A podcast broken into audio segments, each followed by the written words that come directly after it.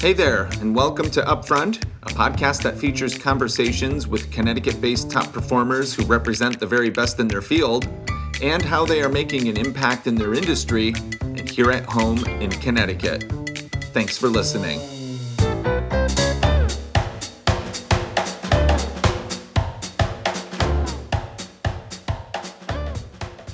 Let's talk some trash on this episode. No, literally and why you should think more about your garbage. When it comes to throwing our food away, and I don't mean to offend anyone here, but most of us just toss it in the garbage, or maybe we put it in the sink disposal and grind it up.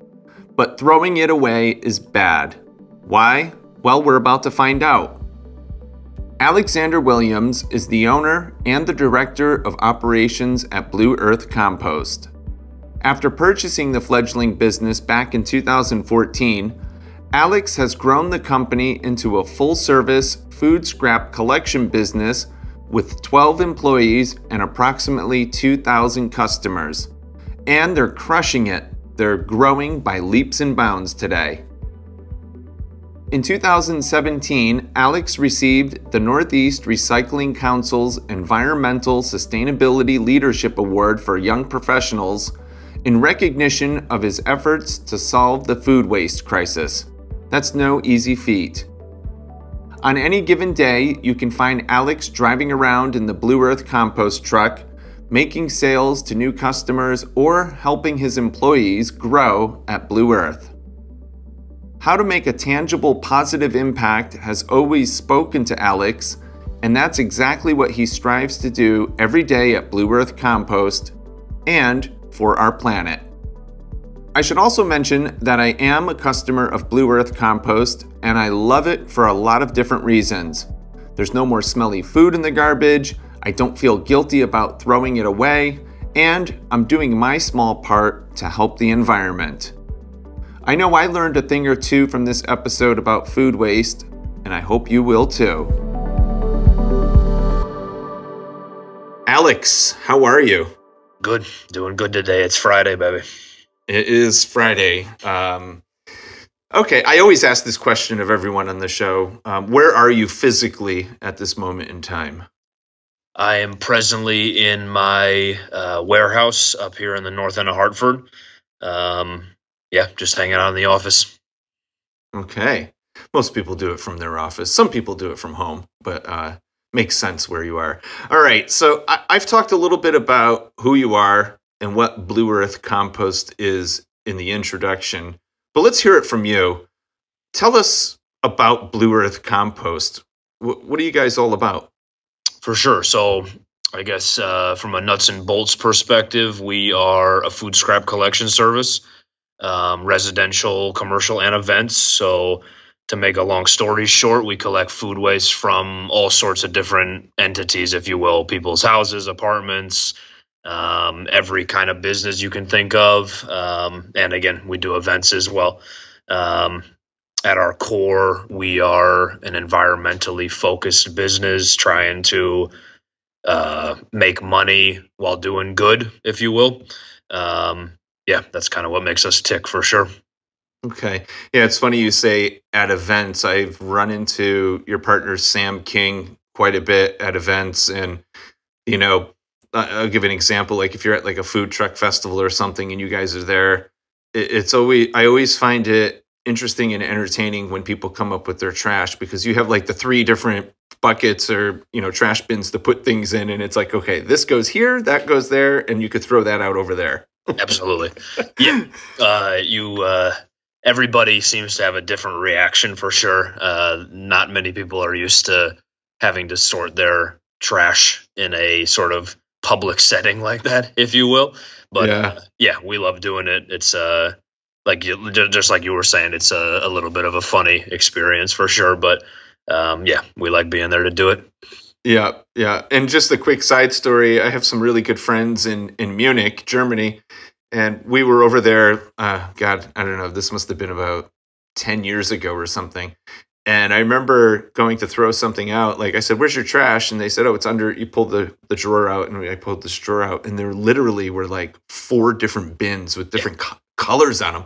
And I I just kind of threw whatever into one of the bins, and my friend was like, "Oh no, no, no, no, no, that doesn't go in there." Definitely. And they were so so like light years ahead of us with like you know trash separation. But we'll talk more about that later on. What I want to do is go back in time um, before we get to all the amazing things you're up to today. Um, where did you grow up? So I was born outside of DC uh, in Northern Virginia and lived there for about 12 years. Um, mom worked in insurance. So when the satellite office down there closed, uh, she got moved back to home office here in Hartford, Connecticut.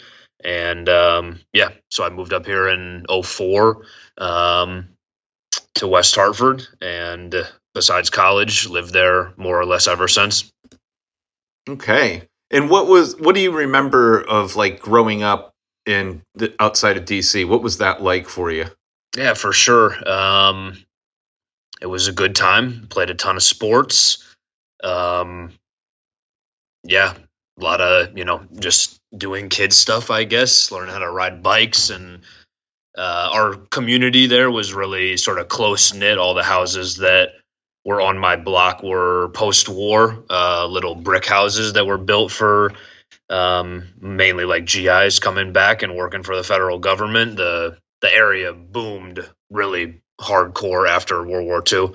Mm. Um, so like every house on the block was very similar. We were like eight feet away from each other, barely enough room for a driveway, stuff like that. So it was a tight knit community for sure. Um, yeah, it was a good time. Nice. And did you do you have any like you know childhood aspirations, memories of that? Like what what did you want to be when you grew up? Yeah, it's a good question. I don't. Uh, maybe I wasn't sort of uh, a classic kid in that sense. Like I don't remember being like I want to be a firefighter or an astronaut or a baseball player or whatever.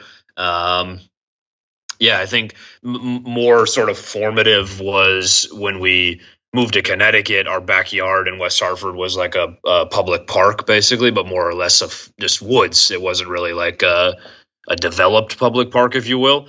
Um, so we got to see and um, hang out with, if you will, a bunch of lot of wildlife and other stuff like that. So uh, even though we were very suburban uh, where we lived at, we still sort of had a little bit of a connection to nature. And I think that that, on top of just my parents' general like feelings on environmental issues, are pretty much what kind of shaped me into being interested in the stuff that I uh, am interested in today. Yeah, it's it's amazing how that kind of seeps into you via osmosis or your surroundings, right? Big time. Yeah, I mean, we had every kind of thing going through there from coyotes to deer. My mom always had bird houses, so we've always had like house wrens living in the place and whatnot. So yeah, just sort of again that connection to to nature. Nice. Um, any brothers or sisters? Nope, only child. Only child. Yes, sir. okay. So all the hopes and dreams, everything relies Yeah. with you. That's the hundred percent truth. I carry that with me every day. no pressure. Um, Hundred percent right. you mentioned sports. What kind of sports did you play? Yeah, when I was a kid, I played basically everything. Um, I started when I was young, young, like kindergarten, doing t-ball, basketball. Um, the sports I ended up picking up best on, or the sport I ended up picking up best on, was tennis. Um, my dad was a big tennis player. Um, so yeah, just I think like eight, maybe seven, eight years old, I started to play it. Um, this club in Arlington, Virginia, again, the, the town I grew up in, and that sort of again just developed over time. And by the time I hit high school, I had basically uh, begun to focus solely on tennis and was able to make the team in college as well, even though I didn't play too many competitive matches at that level, um, but still was on the team. And yeah, yeah, that was that was the one that kind of became the choice out of all of them eventually. Nice. Yeah, it's interesting. Tennis. Um, I can remember my parents playing tennis back in the '70s. Right. I'm, I'm probably a little older than you, but like, you know, everybody was into it back then, and you just had such, you know, American characters of uh, tennis, John McEnroe and Jimmy Connors, and all these these players that seem to be missing today. But um, that's a Yeah. whole other topic. No, my father loves that stuff for sure. Like I said, he he always tennis was always his sort of choice because he saw it as sort of like a lifelong sport. You know what I mean? And yeah. Yeah, he still plays today. So, um, yeah, I think that's the truth for sure. And the guys you mentioned are sort of uh, cultural sports icons and heroes for him for sure. So, yeah, similar experience to your parents, definitely. Do you still play? Yeah, for sure. Not as much as I uh, used to, if you will. Um, some injuries maybe have slowed me down a bit, but I've got plans to get out with dad tomorrow and just hit the ball around. So we'll see how it goes. Nice. Do you ever play at the courts over on Elizabeth Park? Yeah, he actually does a lot. He's got uh, hooked up in the last year or so with a group of people who play over there like three days a week or something like that. So he's uh yeah he's out there getting his exercise for sure. He's seventy one, but yeah, yeah, yeah, yeah. I, I walk my dog in that park quite Cool. a bit, quite a bit, and we always stop to to watch the tennis players. So. yeah. I wouldn't be surprised if you'd seen him out there again. He's he's out there many multiple times a week for sure. I've definitely seen them. So, all right. So, um, w- with all that sports stuff, w- what would you say you've taken from sports and applied it? How do you apply it in your role today? Anything from that experience? Yeah, it's a good question for sure. Um, that I honestly haven't thought of before. I guess tennis specifically is a very uh, mentally taxing sport. Um, maybe all of them are, but individual ones maybe to a slightly different level when you don't have a teammate to rely on.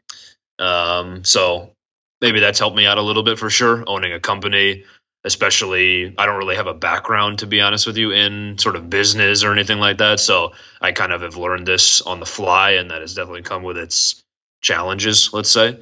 Mm. Um, so maybe it made me a little bit more mentally tough and you know capable of rolling with the punches and just getting the job done at the end of the day. Um, for sure.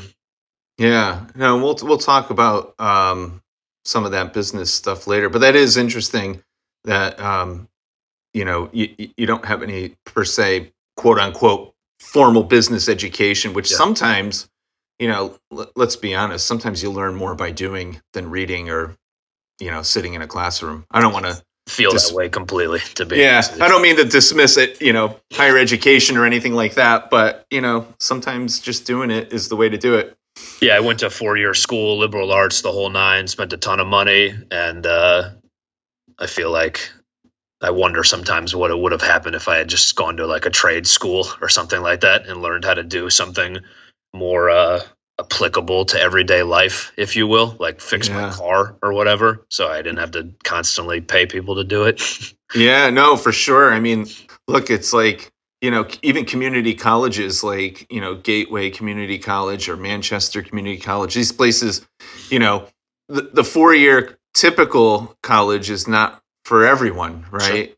It's like there's tons of jobs, whether it's manufacturing or whatever, that, you know, you can learn these skills in other places. So, Exactly. Um, yeah, the programs that they've been setting up at the at the schools, the community colleges in in the state you're talking about, all the like advanced manufacturing stuff. Like I appreciate that stuff big time. I think it's um, a valuable use of time to say the least. Um, mm.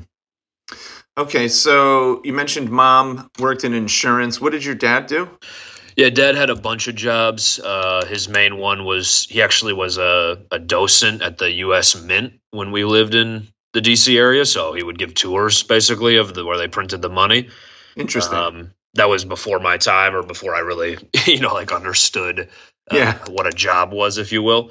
But um, yeah, he uh, after that he's done a bunch of different stuff and uh, has been retired for quite a while at this point. He honestly helps out with the business for since the beginning for sure. Um, doing physical labor with me, you know, collecting buckets, cleaning buckets, just you know, running routes, the whole nine. He still goes out there twice a week right now. So um, yeah, a little bit of here and there. I thought you were going to say he's he he was a professional tennis player. No, I'm. Yeah, no, definitely. we always say that he should have become a professor. Um, he reads like yeah. constantly and nonfiction too. He doesn't read any fiction at all. I think like Siddhartha is the only fiction novel he's read ever in my life. Mm. Um, and that's like kind of nonfiction-y as well, I guess, in a way. So yeah, we always say that he should have been a professor, but uh, he was maybe a little too much of a hippie when he was younger to be focused on something like that. But he's made it Were- work. That's all there is to it. Were, were your parents like hippie like? Uh, dad, mom, the complete opposite. They met when uh, they were uh, older, if you will. Uh, Yeah. They, they got married when my dad was 35 and my mom was 30. Um, so maybe that's not actually that much older, but it was uh, maybe in past decades and generations it was. Yeah. Um, but yeah, mom, very much the opposite.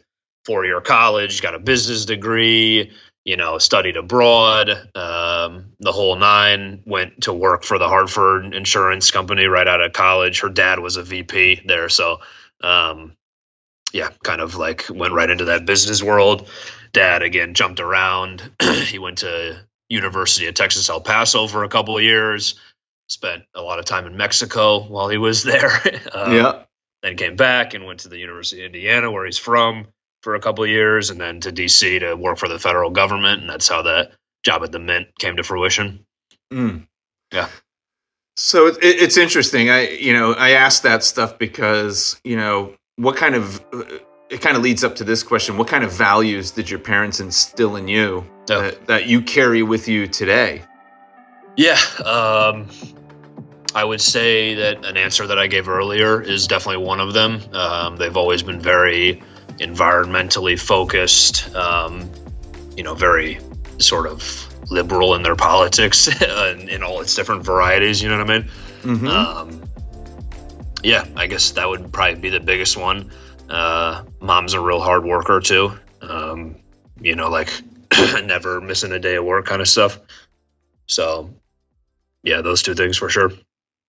And so you mentioned you're uprooted from the DC area, um, and then you come here to West Hartford. Um, was it like culturally shocking for you? Was it like just totally different? Like, how old were you again? I was 12 when we moved. Yeah. Yeah. So was it like, oh wow, this is this is different? Yeah, it's a good question. Um, so I moved right in the middle of a school year, which sucked big time. Uh, Oh, I bet. It was seventh grade. I was weird. We all were weird. Um, that was a little bit of a transition to say the least, for sure. Yeah. Um, but in terms of like the cultural difference, I mean, we lived in Northern Virginia, which although it might be technically the South, is not really the South. So, Yeah. um, Where specifically? uh, Where's- the town was called Arlington. It's now it's a city. Oh basically. yeah, yeah. So I mean, we've been back a bunch since we moved, and it's an it's obscene the amount of development that's occurred since we've gone away.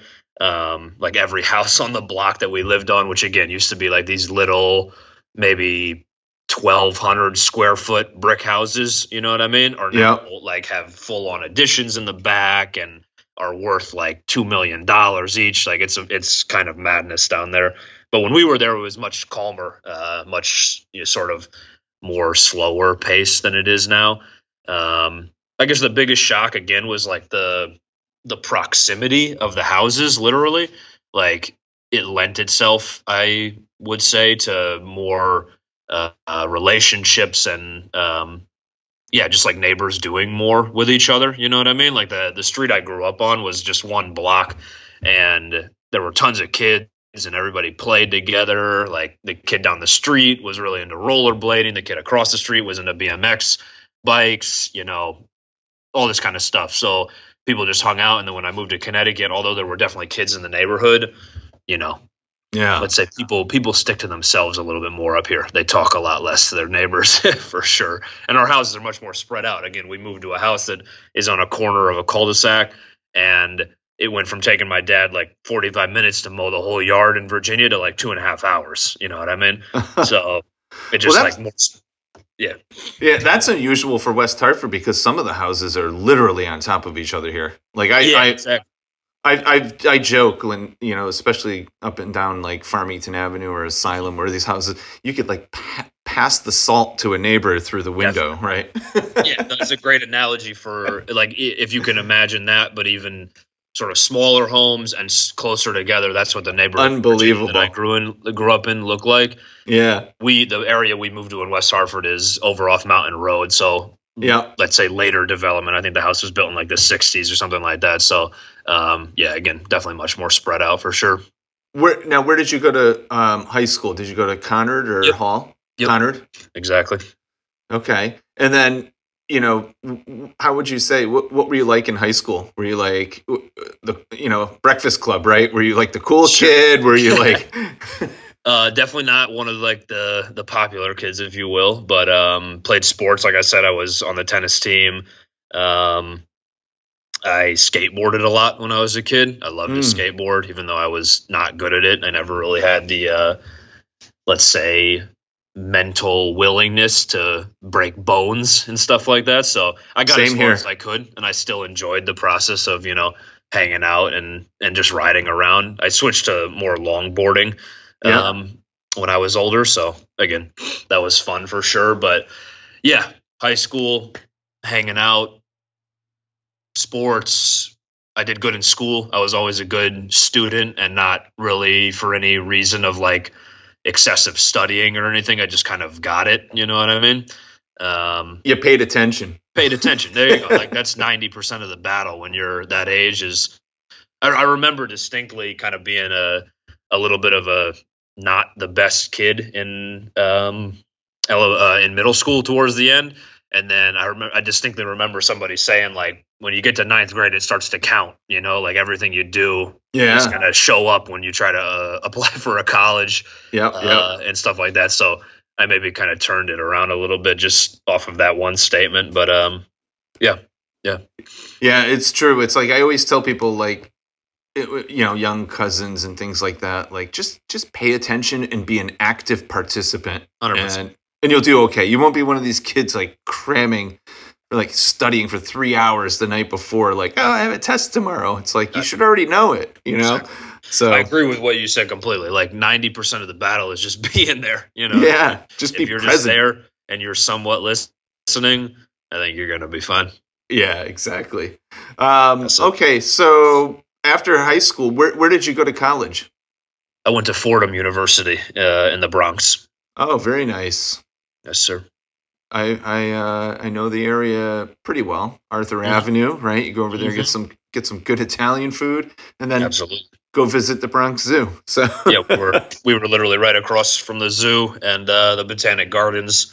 Um, yeah, it was a isolated campus to say the least, but uh, I did my damnedest to get out and you know experience the city for uh, the years that I was there.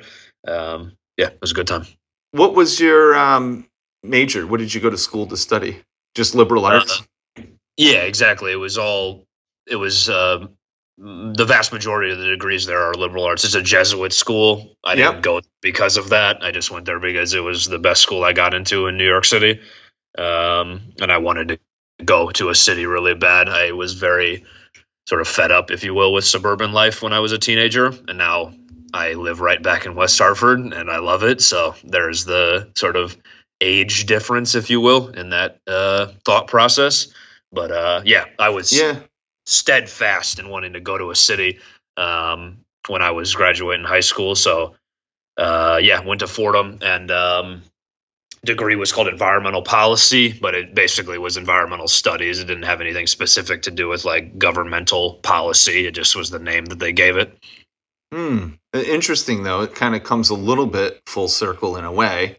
Yeah. right? The environment and what you're doing now. But it, it's interesting you say that because I, I never left Connecticut to go to school. Um, although I had that same burning desire to like, you know, get sucked into like the city. I would go. I would go to the city all the time. I mean, Sure. at 18 years old, my friends and I would either hop on the bus, hop on Metro North, or even drive into the city and just you know sneak into nightclubs. You go to places like Yeah. you know Limelight and stuff like that, and Yeah. and cou- couldn't wait. And it always talked about it like I'm moving to New York, got to move to New York. And then it was like got a little older, and it was like no, I kind of like it where I am. Exactly. You know, I like being able to dip in and, and dip out. But did you get sucked into the city like lifestyle at all It's a down there? good. It's a good question. I think to an extent is the answer that I would give. Again, I was in school, so I wasn't really living living in the city. I only moved off campus for the last two years of school, and again, we were like right outside because it's not like you're gonna live if, if you go to Fordham Rose Hill, the campus in the Bronx, you're not living too far afield. Let's put it that way. You know what I mean? Yeah. You go to the campus, Lincoln Center down in Manhattan, and maybe you, you know, get more of a neighborhood vibe where you live and stuff like that. But um, yes, to an extent, I definitely did. Again, I was real gung ho about it. So I remember like first week taking the little card that they gave us with the subway maps on it and just riding, you know what I mean? Just going everywhere. I'm real like uh uh like good with directions, I guess is how I would put it. Like Yeah. my mom's the same way. She's got almost like a photographic memory for directions. If you bring her back to Arlington, she can get anywhere in that town, even though she hasn't lived there for almost 20 years. You know what I'm saying? So Mm. I was real into that part of the city. Like my my minor in college was urban studies, and I should have got a double major. I just you know screwed up, if you will, senior year and didn't take a class that I was supposed to. But that's what I really wanted to do when I was there was uh, urban planning of some variety. You know what I mean? Like I just loved how everything moved around, and so I did as much as I could to uh, yeah to do that myself, basically. Um, again, a lot of skateboarding um, all over the city, just lots of going out, clubs, bars, music venues, the whole, whole nine. So, um, yeah, like I said, while I was there, I, I did my best to integrate myself into that kind of stuff. So now you graduate, right? You go to Fordham, you graduate. W- what did you do after? Like, where where did you go? Yeah, so I had a couple um, internships in college doing stuff that surrounded environmental issues. The last one was composting, which again kind of segued into um, Mm. Blue Earth. So I, I stuck around for a couple months after I graduated in the city and continued to do that internship at an organization called Build It Green, which is uh, I was working out of their location in Queens. They were composting underneath the Queensboro Bridge over there. Um, so did that for a couple months, and then I came back to Connecticut in like September. Um, this was this would have been 2013 when I graduated, um, and just kind of look for a job. Honestly, I had a couple interviews with like uh, again just environmental nonprofits was mostly the places I was applying to. Saw the article about Blue Earth in the in the Courant, and that's what kind of led me on the path I am now. Okay, so what, what I'm not familiar with the, the article. What what what did you see in the Courant?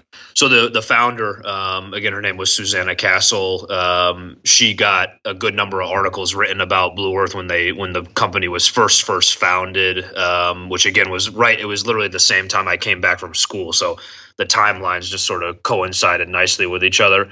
And what year is that? 2013, the fall of Okay. 2013. So yeah. 2013. my mom, you know, my mom and my dad read the paper uh, constantly. I'm staring at a stack of articles that my dad saved for me right now.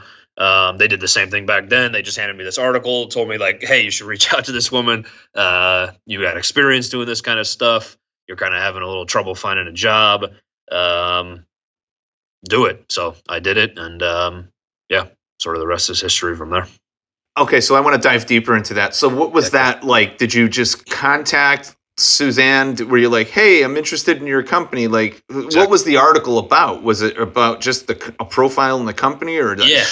uh, to the best of my knowledge, again, it was sort of like a, a profile on her, her experience, what sort of led her to start this service, and then what the service was about. Um, she had been living in one of the apartment buildings in the center of West Hartford, one of the older ones that has, and they had trash chutes that kept getting clogged up with food waste, and she had uh, um, just been thinking about how to solve that problem, if you will and Mm, had remembered a service down in uh, uh, Durham, North Carolina. She went to Duke for grad school. So there was a service down there who was doing food waste collection. She sort of put the two and two together and started her own service up here. So yeah, the article was just sort of about all of that. And I reached out, literally just I think I sent her an email, if I remember correctly, and told her about my experience at these internships, um, doing composting work. And we met up. She agreed to let me sort of uh, intern, if you will, with her because she definitely didn't have money to like pay an employee um, by any means at that point. Yeah. Um, so yeah, I did that sort of internship with her for about six months, and that's when uh, she had to relocate. Her husband was the manager of REI here in West Hartford. He was taking a job all the way on the west coast, north of LA, to manage a much bigger store out there. So they up and moved, and we bought Blue Earth at that point. So, and you don't have to disclose finances or whatever, but it, it's a little unique because the company was founded by someone else, Mhm. uh, but they left it in your capable hands. Mhm. Um, what like what shape was the company when you took it over? How, like was it like ten people, ten customers, a hundred? What like tell me about that? Totally, yeah. It was uh, fledgling to say the least. Um, I think the exact number was 22 customers, uh, all residential that she had, mainly again in West Hartford and the west end of Hartford. Um, she was collecting in the back of like a VW Golf station wagon, literally. Um, so it was by no means like a fully fledged developed business at all. It was, uh, yeah, let's say 1% of everything was figured out at that point in time. Um, so Yeah. And, and and and you know, f- full disclosure for everyone listening, I'm a, cust- a customer, client, patron, whatever you want to call it, of of Blue Earth. So how this works, and and you know, Alex, you did a great job explaining it earlier. But from my perspective, how it works is, I put compostable food into you know a green bucket with that Mhm. has like a special lined bag mhm. and I keep it I keep it under my kitchen sink and and then on Fridays that's my collection day. Um, I put it in the in the collection area um, and you guys come and pick it up. I get a nice fresh new clean bucket. But what I love about this is I, you know the value proposition or the trade off because you know in, in this era of you know having Netflix subscriptions and Spotify subscriptions, it's like okay, I'm paying X number per month to now have my my food, you know, my compost or trash picked up, if you will. Mhm. Um, why should I do it? And I know why I should do it. I do it for personal reasons because I want to do the right thing and I want to help the environment and all that. But I, you guys have a cool trade-off or value proposition. You, you give people like these gigantic 50-pound bags of compost. Mm-hmm. So- Exactly. I, explain that to me. How, how many times a year can I get that? Because I don't even know. yeah, sure. Here we go. We'll do a little customer service right now too. um, yeah, so we each customer is uh, allotted three 50 pound bags yearly. We used to deliver them on a schedule, but now that we have so many customers, it's way too difficult to do that. So we just uh, allow them to request it whenever they want it, which means that we get slammed every spring, uh, like bad, to be honest with you. yeah. Um, so yeah, again, there everybody is allowed 350 pound bags a year. We deliver it when we collect the pail and kind of go from there. That's amazing. And okay, so you took it over. There's like 22 people. Mhm. Where, where are you guys today in terms of customers? Yeah, so residentially, uh, we've got about 1,600 ballpark um, residential customers. Our service territory is more or less a big, if you draw a big circle around Hartford, Yep. Uh, and, and then we've got satellite locations in uh, Middletown, down on the shoreline in Branford, Guilford, and Madison, sort of east of New Haven. And then we've also got some collections happening in the Greenwich and Stamford area as well. Um, commercially, so we added a commercial service, uh, which wasn't there when I bought the business. We added that about a year or so after I purchased it. So call it spring of 2015. Hmm. And with that service, we have upwards of 200 locations that we collect from, probably closer to 250 at this point in time. Wow. Um, yeah, that's uh that's most of the volume that we move for sure. We we collect a a literal ton of material um, when we're doing the commercial work for sure. Any municipalities involved? Yeah, absolutely. We uh, that's something that um, my partner Sam, who you mentioned earlier, has really focused on uh, over the last call it year or two. Um, we've got we were the first company to sort of roll out a formal municipal program in the state of Connecticut down in Middletown. Uh, we collect from all of the restaurants and businesses along Main Street that produce food waste. Um, so yeah, we've had that one going for quite a while. We've done a uh, a pilot program on the residential level in Branford. Um, and we do a lot of transfer station programs as well on uh, again on the municipal side, just delivering containers to the transfer station, and then people bring their food waste there when they're bringing their trash and their recycling and whatever. Wow. Yeah. That it, it blows my mind because I thought it was just a much smaller operation, but you guys are like you know crushing it. You're yeah, yeah. No, it's it's definitely not. Uh, I, feel like we definitely and rightly so to an extent were labeled that way for a long time. Um, again, we collect residentially in these tiny little buckets, so it maybe visually lends itself to that idea. But yeah, I mean, at this stage, we've got six trucks. We got a third dump truck on the way. we've got 12 people working for us. I don't even know what poundage we're at yet, but we're, I would say we're probably close to 25 million pounds diverted over the course of the whole business's existence. Um, yeah, we're doing our, our, our best to make an impact. And I read somewhere, uh, I think I read it on your website actually, that we throw, we as people throw 40% of our food away into the landfills. Mm-hmm. That that yeah. seems that seems nuts to me. Yeah, so that's sort of the loss. That forty percent is the loss throughout the whole food chain. So that's something that not your average everyday person is going to think about really. But there's an absolute ton of food waste that is created before it even gets to your house. You know what I mean? Yeah. Whether it's on the farm, it's in packaging, transportation, warehousing, the whole nine. Like there's a chunk of it, if you will, is taken out at every step of the process. Um, and that continues all the way to the consumer. You know, you mm. everybody's had rotting food in their kitchen and the refrigerator. Everybody throws out a little bit uh, of stuff that they can't eat, banana peels, you know, bones from chicken or whatever it might be. So there's food waste created throughout the whole supply chain, if you will. And uh, yeah, that's mm. what we're trying to collect. And and so why is that bad? Like, why is food going into landfills bad, or is it not bad? Because some people might argue, well, it's organic. It's it's organic. It's just going to get sucked up into the earth anyway. So big deal. That'd be nice, right?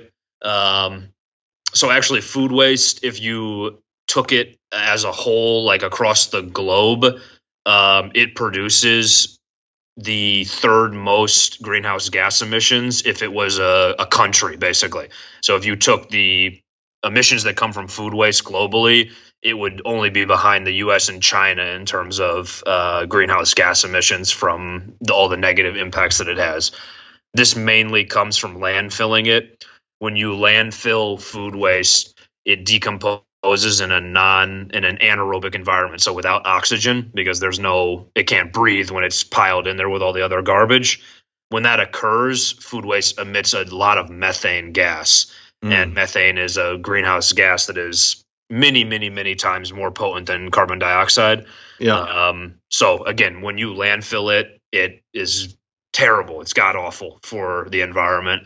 Um, yeah yeah. So sort of the long and short of it for sure. Yeah. No, I get it. And and so my question is like, why then wouldn't towns i mean you know there's a big move to like do recycling like we have recycling bins and uh, put your newspapers in here and put your cans and all that why aren't towns just doing this like saying here here's the third bucket or four whatever it is sure you need to like start throwing your food in this thing for the following reasons are they just like it, they don't have the manpower, the foresight. What's the deal?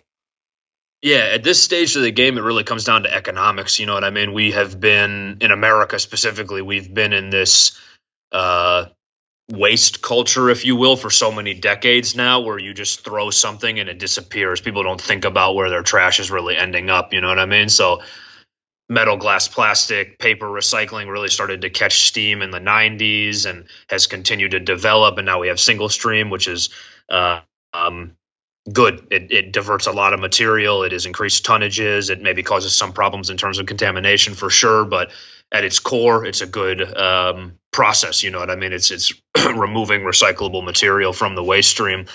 The the sort of I guess main reason uh, that I know of as to why that maybe is more developed than food waste recycling is because there is a much easier way to monetize the recycling of those commodities because you again you can recycle them and sell them and uh, make money off of them. You can make aluminum back into aluminum cans. You know the list goes on. So maybe there's a little bit more of a economic ability to recycle that material. Yeah, food waste is a little bit more difficult because there's not the large scale infrastructure, if you will, in America to process it properly, return it, and make it into compost and then return it to the soil. Mm. Um, a lot of our recycling, as, as you may know, uh, historically has been shipped overseas to be processed. Um, that changed a little bit when China changed their policy because we were sending them too much contaminated recycling, which was basically garbage. But um, you, the the point that I'm making is you can't ship food waste overseas. You know what I mean? You can't Right. you can't load a tanker up with you know hundreds of thousands of gallons of food waste, ship it across the Pacific, and expect it to be in a state that any country wants to deal with when it gets there. So we've got to develop those sort of local resources to process this material, which is occurring. Um, it's going to take time, there's no doubt, but that's one of the things that I personally find so impactful about food waste uh, composting, about diverting that material from the the regular trash, is it's a local recycling process. You know what I mean? You produce it here, you compost it, or you digest it here, and you return it to the soil here. That, Mm. in a nutshell, is exactly what we should be doing, sort of society or economy whole in every aspect that we possibly can. That sort of circular idea is how you, you know, make things not broken at the end of the day. Amen. Amen to that. Yes. So, eh, you know, eh, and explain composting if you can, like in layman's terms, because you know, to to me, it's you know, you put you put your uh, compostable material or food waste into uh, a, a bucket, and I, I just think like it has like this scientific process that breaks things down. Yeah. And then what? I don't know. I just picture like a pile of mush, and I don't know what happens.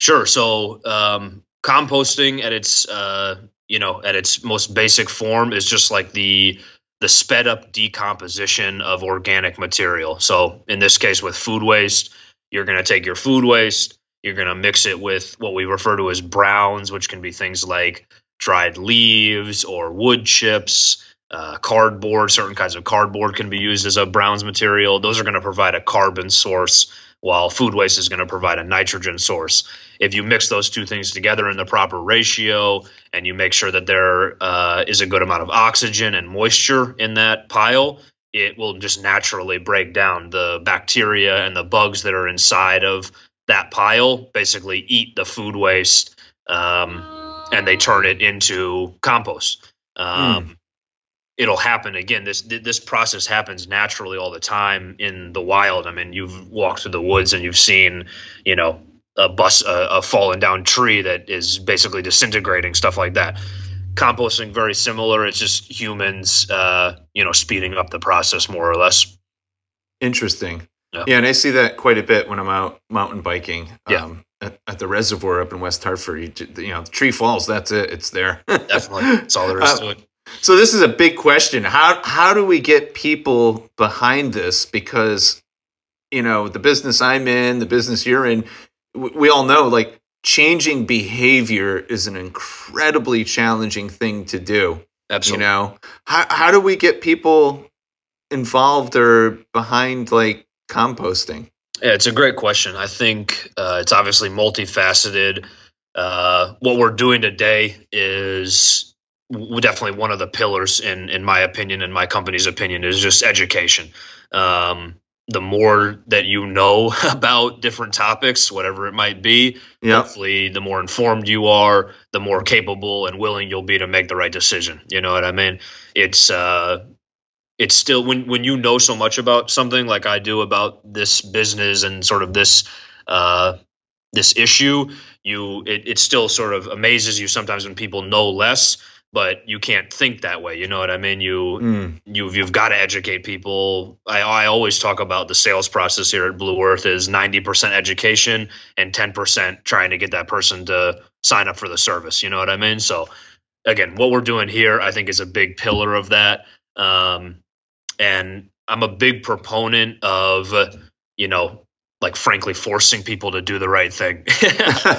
If you've got a good idea uh, and you can sort of work out the kinks and you can put a good plan into place on sort of a, a governmental policy level, you should Yeah. do that. You know what I mean? Like if the individual citizens aren't going to make the choice of their own volition for whatever reason, then make it for them. You know what I mean? If it's uh, if you know that the end result is going to be a positive one, like it would be in this case, then make it happen. You know what I mean? Yeah. Yeah, and and that happened with like you know paper recycling and, and Exactly. you know all of a sudden it was like because I remember being a kid, it was just like we had you know the trash can that was just put out at the end of the driveway. Then all of a sudden it was like, no, wait, it- we've got to get this blue bin now and put you know those type of recyclables in that thing. Exactly. So that was uh, you know too much of what you're saying was like kind of the the forced you know aspect of it. Hundred percent. I think uh, Yeah. like one one thing I always point to is uh, is grease recycling. So like you've Mm. you've been behind a McDonald's before or something like that, and you've seen their oil drums or their little dumpster that holds the grease in it. Oh yeah, I don't I don't know how long ago this occurred, um, but it's it's illegal to put that down the drain. Like you can't Yeah. do it because it gunks up the pipes, and then the water authority has to clean them out, and it costs millions of dollars and all this kind of stuff. When I sit here today and I think about that, I think to myself, while food waste might not be, you know, like gunking up infrastructure or something like that, throwing it away is severely, severely damaging our planet.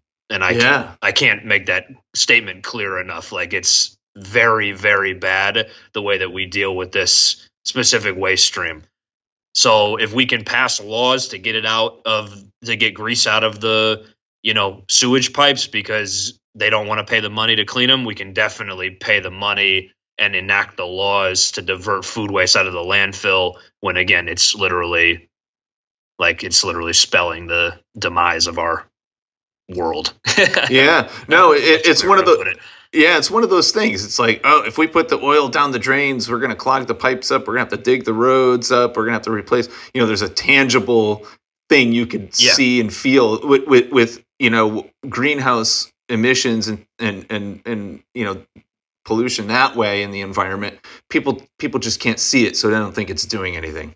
that is the literal you know that is the the the lot that environmentalists have been dealt in life for sure is Yeah. trying to scream from the mountaintops that something very bad is coming and most people don't see it because they don't experience it in their daily life but i mean a great example of this is where i'm sitting right now in the north end of hartford if i if i look out the back of my building i'm staring right at the old landfill um, next to 91 up here in the north end Yep. I have an employee who literally lives right across the street from us, and his wife, whose family has owned that house for a long time, tells stories about how when that landfill, you know, was getting filled up, it reeked. It was god awful. You know. what oh, mean? I can it- remember. It, it was horrendous. It was. It was. it, there's a reason it's capped right now yeah. and uh, that's a large part of it.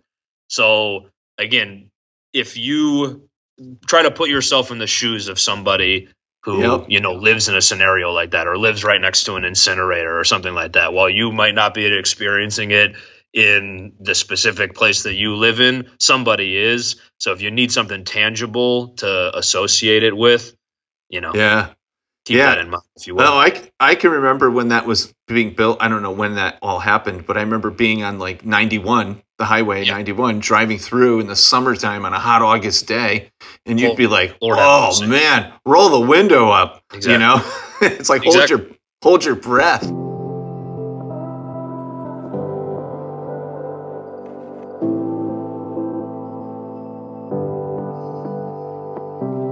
We want to dive into your head and learn more about you as a person, the choices, the things you do that make Alex Alex. Okay. Um, take us through your daily routine. Are you like an early morning person or are you best late in the day? Early morning, every day, all day, baby. Uh, what time do you get up? Are you like four o'clock, five, six? Yeah, at a at a bare minimum, I'm naturally waking up by 6:30 in the morning. Generally, I'm up much earlier than that with an alarm because you know the day has got to begin. That's it. Early bird gets the worm, right? As they say. Um, do you have any special kind of morning routines? Do you like meditate? Do you go for a jog? Do you not look at email? What's your morning routine like? You know, I wish I could say that I sort of do any of those, you know, good things for myself, but my morning routine is generally uh, get out of the house as quick as possible and get to work so that I can make sure that uh, we're getting the job done properly that day. Okay. And you're fighting this fight right? Like we're talking about this invisible force of the environment and so forth, and it, and it sometimes could be daunting, or sometimes you might not feel. Well, you guys are making a difference, but sometimes you might feel like your back's up against the wall. Sure. Um, where do you find inspiration? What keeps you going? Yeah, that's a great question, and I've said this a million times.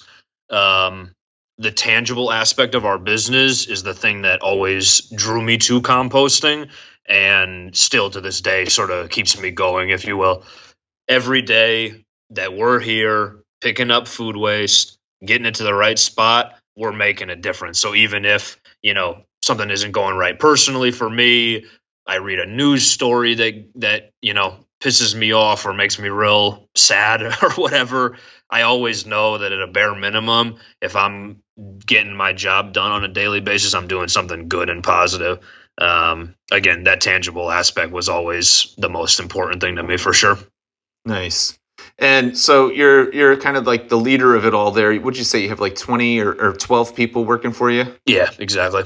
What's your leadership style like? Mm, that's a good one. Uh, very personal. Um, again, my parents and I bought the business together.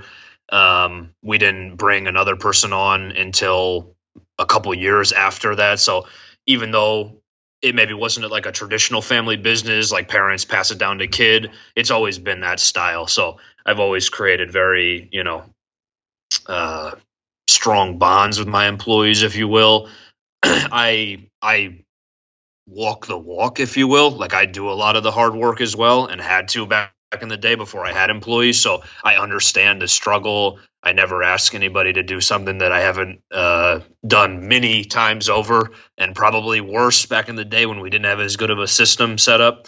So I always try to like, uh, you know, sympathize, if you will, and make sure that my people who are out there have the tools and the you know support that they need to get the job done properly. Nice. Yeah, I love that kind of leadership style. You're in the trenches doing the work too, right?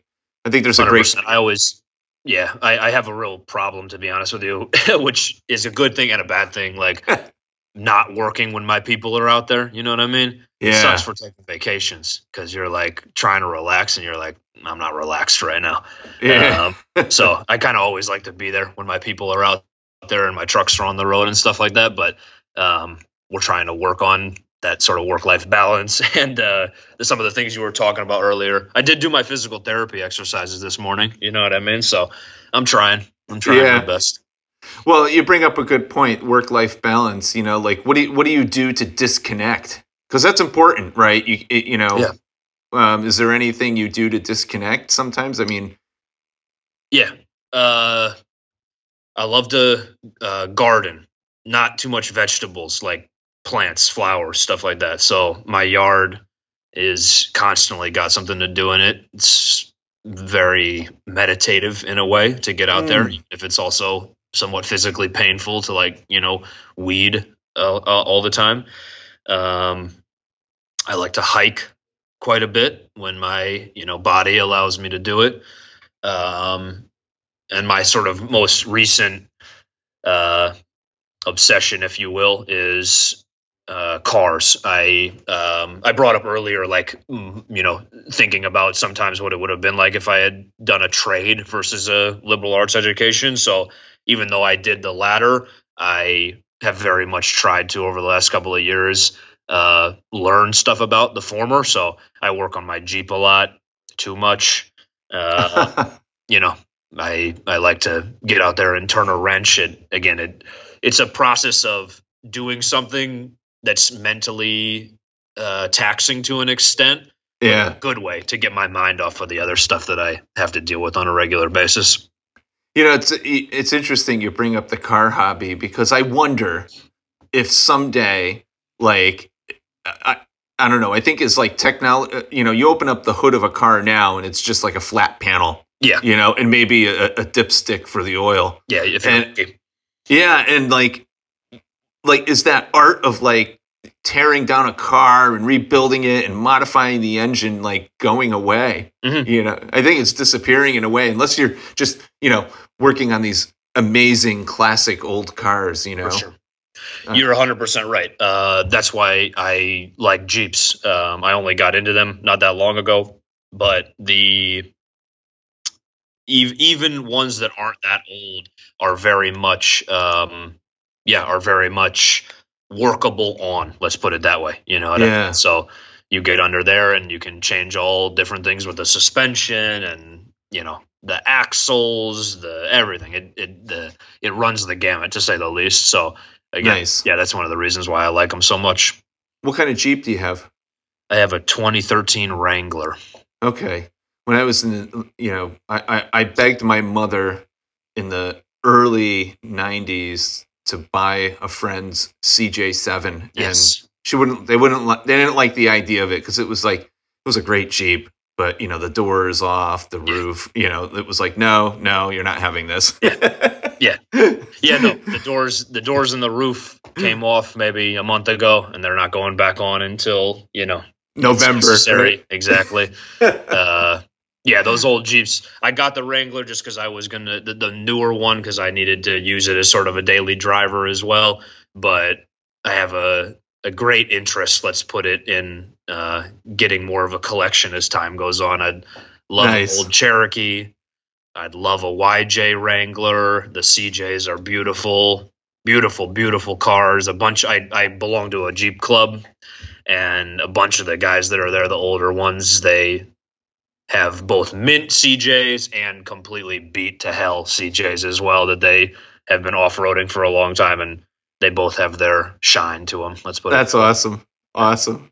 Okay, so success is so easy to talk about, right? We could talk about how Blue Earth is like growing and you're doing the right thing, but failure is a hard thing to talk about. Um, do you have like, and it doesn't have to be with Blue Earth, it could be from anywhere in your life. Do you have like a favorite failure of yours, which means like something you you you thought you were so dead set sure, like yeah, this is gonna work, but it didn't.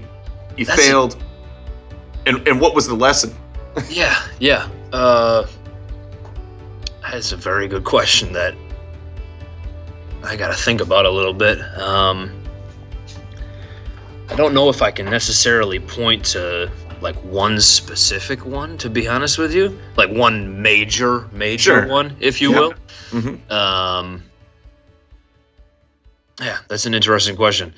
I guess that I guess the, the the one that comes to mind, and uh, this might not be completely uh, on topic, but I I hurt my back um, doing composting work when I was at one of those internships that I was telling you about, Yep. and I guess my failure in that would have been doing something about it more quickly. You know what I mean? Mm. um, what this has taught me, if you will, is to you know try to be a little bit more focused on uh, yourself, how you feel, if you will. Try to do a little bit better job to, um, yeah, to just try to take care of your health and stuff like that. Because I can tell you that although I love working here and owning this business, it's definitely been a taxing process to say the least. And maybe if I had learned my lesson when I really wrenched my back, I would deal these days with you know less physical pain and maybe uh, a little bit more of a mental map to deal with you know stressful or or injuries of of both a mental or physical variety, if you will. Yeah. Um, yeah, I don't, I don't, uh, I don't know if that's a perfect example, but that's uh, my back pain reminds me daily of uh, some of the things that I've done wrong in my life for sure. I'll give you. Uh, I'm not a doctor, but uh, if you haven't, try yoga. So Sure. it might help. Yeah. Yeah, I've, uh, I, I have been told many times to do so, and you know, maybe one of these days it'll click finally, and we'll Yeah. get there and make it happen. Yeah. All right. So, a couple more questions. You've been super generous with your time. Um, if there's one way that people can start to become aware of sustainability, being green, composting, whatever we want to call all this, what's what is the first thing everybody can do that has a significant impact? Sure. This might be a little self-serving because of the the business that I run and whatnot, but I truly believe that paying attention to what you throw out is one of the best ways to connect yourself to the impact that you're having on the environment. You know what I mean? If you sit there every day and you look at what you put in the trash, the recycling, and hopefully in the compost if you're doing that. It's a great way to sort of connect a physical action with a mental thought process. Um, and that lends itself, in my opinion, to sort of just a greater awareness, again, of the impact that you're having on the environment and on the world. Um, there's, again, as we talked about earlier, in terms of sort of the the future impacts of climate change or the impacts of things that affect our environment that not everybody has to deal with, everybody's got to throw stuff away.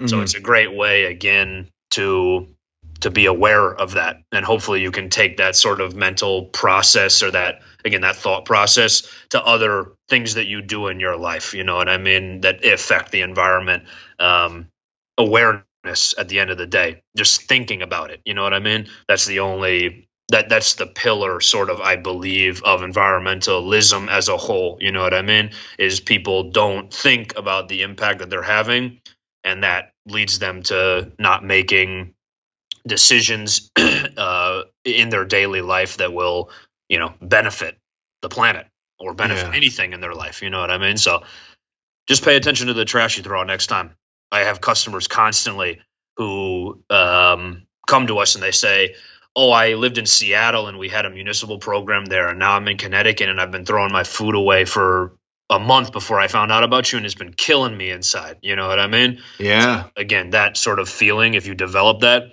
I guarantee you it'll it'll benefit you and tangentially benefit the the world as a whole.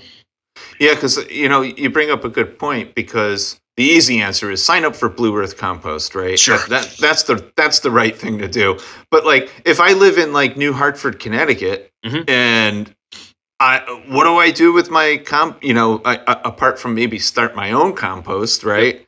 Um, so I see the importance of like you guys and other organizations or whoever, like like growing and and and teaching people to do the right thing. Um, yep all right, if you were to meet your 18 or 21 year old self and give give give him some advice, knowing what you know now, uh, yeah. what what would you say to Alex? Great question. Um, I would. Uh, that's a really good question. I would tell him to focus on the things that like truly interested him at that point in time. Um, again, when you're younger, you're in college, you're very focused on uh, other people. You're focused on your sort of standing within your friend group or whatever thing you exist inside of. And I feel like that can cloud or uh, it can separate us from the things that really bring us sort of happiness and that focus can can be very beneficial. So I tell them not to get, you know, like lost in the weeds too much, if you will, and try to again focus on the things that made them happy. Um, I tell him to probably drink a little bit less. That was uh, uh, that definitely could have helped out with you know being a little bit more present for sure. Um, yeah, I just tell him to focus on you know what made him happy at that point in time, and maybe we would have gotten to a lot of the things that I do now. You know, find a lot of joy in again, like the automotive stuff, a little bit earlier. Hmm. Yeah, but I always say that everything happens for a reason. So sure take the good with the bad, as they say, right? Big time. I don't regret even with uh, any of the failures, like the stuff we talked about earlier or whatnot. I can thankfully pretty confidently say that I don't regret anything that's occurred. Um, it's definitely brought me to where I am now. Awesome. And uh, this is a um, final, final, well, second to final question. There, there's a show on NPR called How I Built This. I, I really enjoy it. And I think it's a great question, so I'm stealing it. Um, how much of your success has been pure luck, and how much of it is from your like sheer brilliance and leadership intelligence? Sure. Um, uh, pure luck, uh, maybe not the most, but I would I would say that it's it's purely down to hard work. I, I know I try to make this point, and I never feel like I can articulate it as well as I can feel it inside of me, but I cannot overstate how like valuable just uh like putting in a good day's work is. It is like it's something that I feel like in America, especially we've sort of denigrated a little bit. You know what I mean? Like there's a lot of jobs that people do that get looked down on, if you will. Mm. and that is something that I have a really big problem with. I mean, my guy's a lot like I have got a I've got a guy in the warehouse right now pressure washing rotting food off of trash cans. That's a job that not many people want to do, you know what I mean? But yeah. there's value in that. Simply by showing up and doing the job, there's intrinsic value in that. So I would put a lot of it down to hard work. Luck definitely factored into it quite a bit.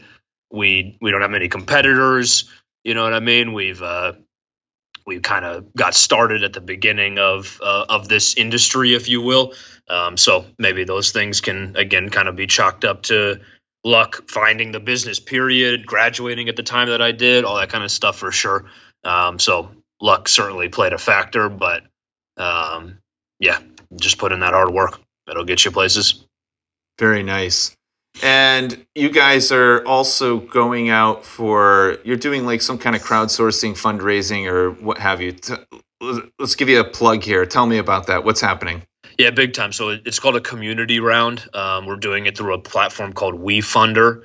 Um, basically, we've been approached many, many times over the years by call it more traditional investors, whether they be individuals or other companies that, um, how do I put it? let's say those opportunities didn't come to fruition.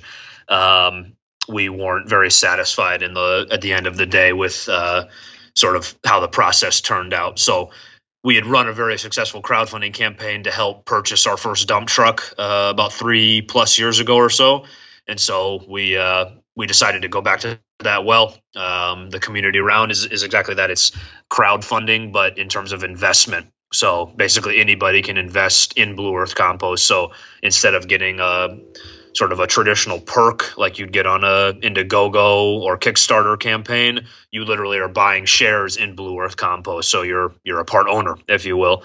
Um, so yeah, we've been utilizing that over the last, I'd say, month and a half or so. We've been running the campaign to try to raise money just for growth, purchasing more vehicles, um, stuff like that. Where and where can people participate in that? Yeah, so again, the platform is called WeFunder. Um, you can look up our profile there. It's right on the front page of our website as well, which is blueearthcompost.com. Really simple. Um, bunch of information's on there uh, in terms of not only our business, but in sort of like the financial aspects of this as well. Um, so yeah, take a look. Very good. Well, Alex, I want to thank you for being so generous with your time. Um, I feel like we covered a ton of stuff, and this is a good place to leave off. Any final words?